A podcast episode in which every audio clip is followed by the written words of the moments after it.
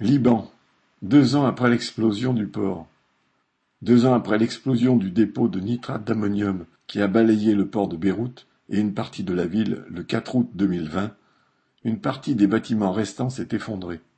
En cet anniversaire, la population peut mesurer les conséquences dramatiques non seulement de l'explosion, mais de la crise. Les produits dangereux qui en explosant ont fait 215 morts et plusieurs milliers de blessés, détruisant une partie de la ville, n'avait pu rester stocké là que par suite de la négligence et de la corruption d'une partie des services de l'État. L'explosion a aggravé la crise financière et économique qui frappe le pays depuis 2019. Victime du jeu des spéculateurs financiers qui, pendant des années, se sont enrichis en creusant la dette de l'État, la livre libanaise a perdu depuis trois ans vingt fois sa valeur face au dollar. Le prix de la plupart des produits se sont envolés, plongeant dans la misère la majorité des travailleurs dont les salaires et les pensions sont restés presque à leur montant de 2019.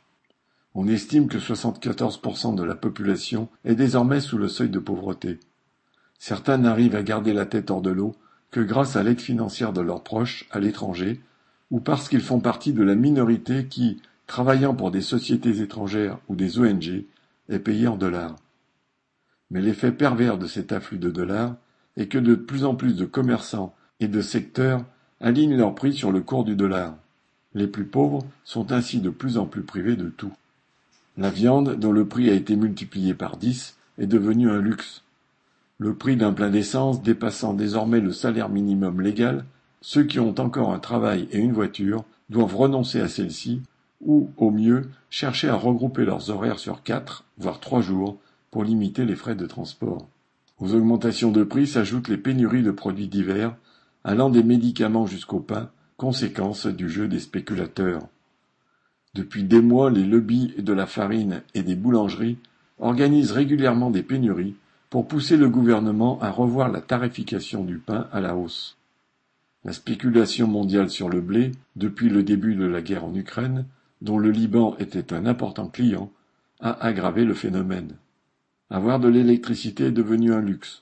Le manque de carburant fait que les centrales électriques du pays ne fournissent plus que deux ou trois heures de courant par jour.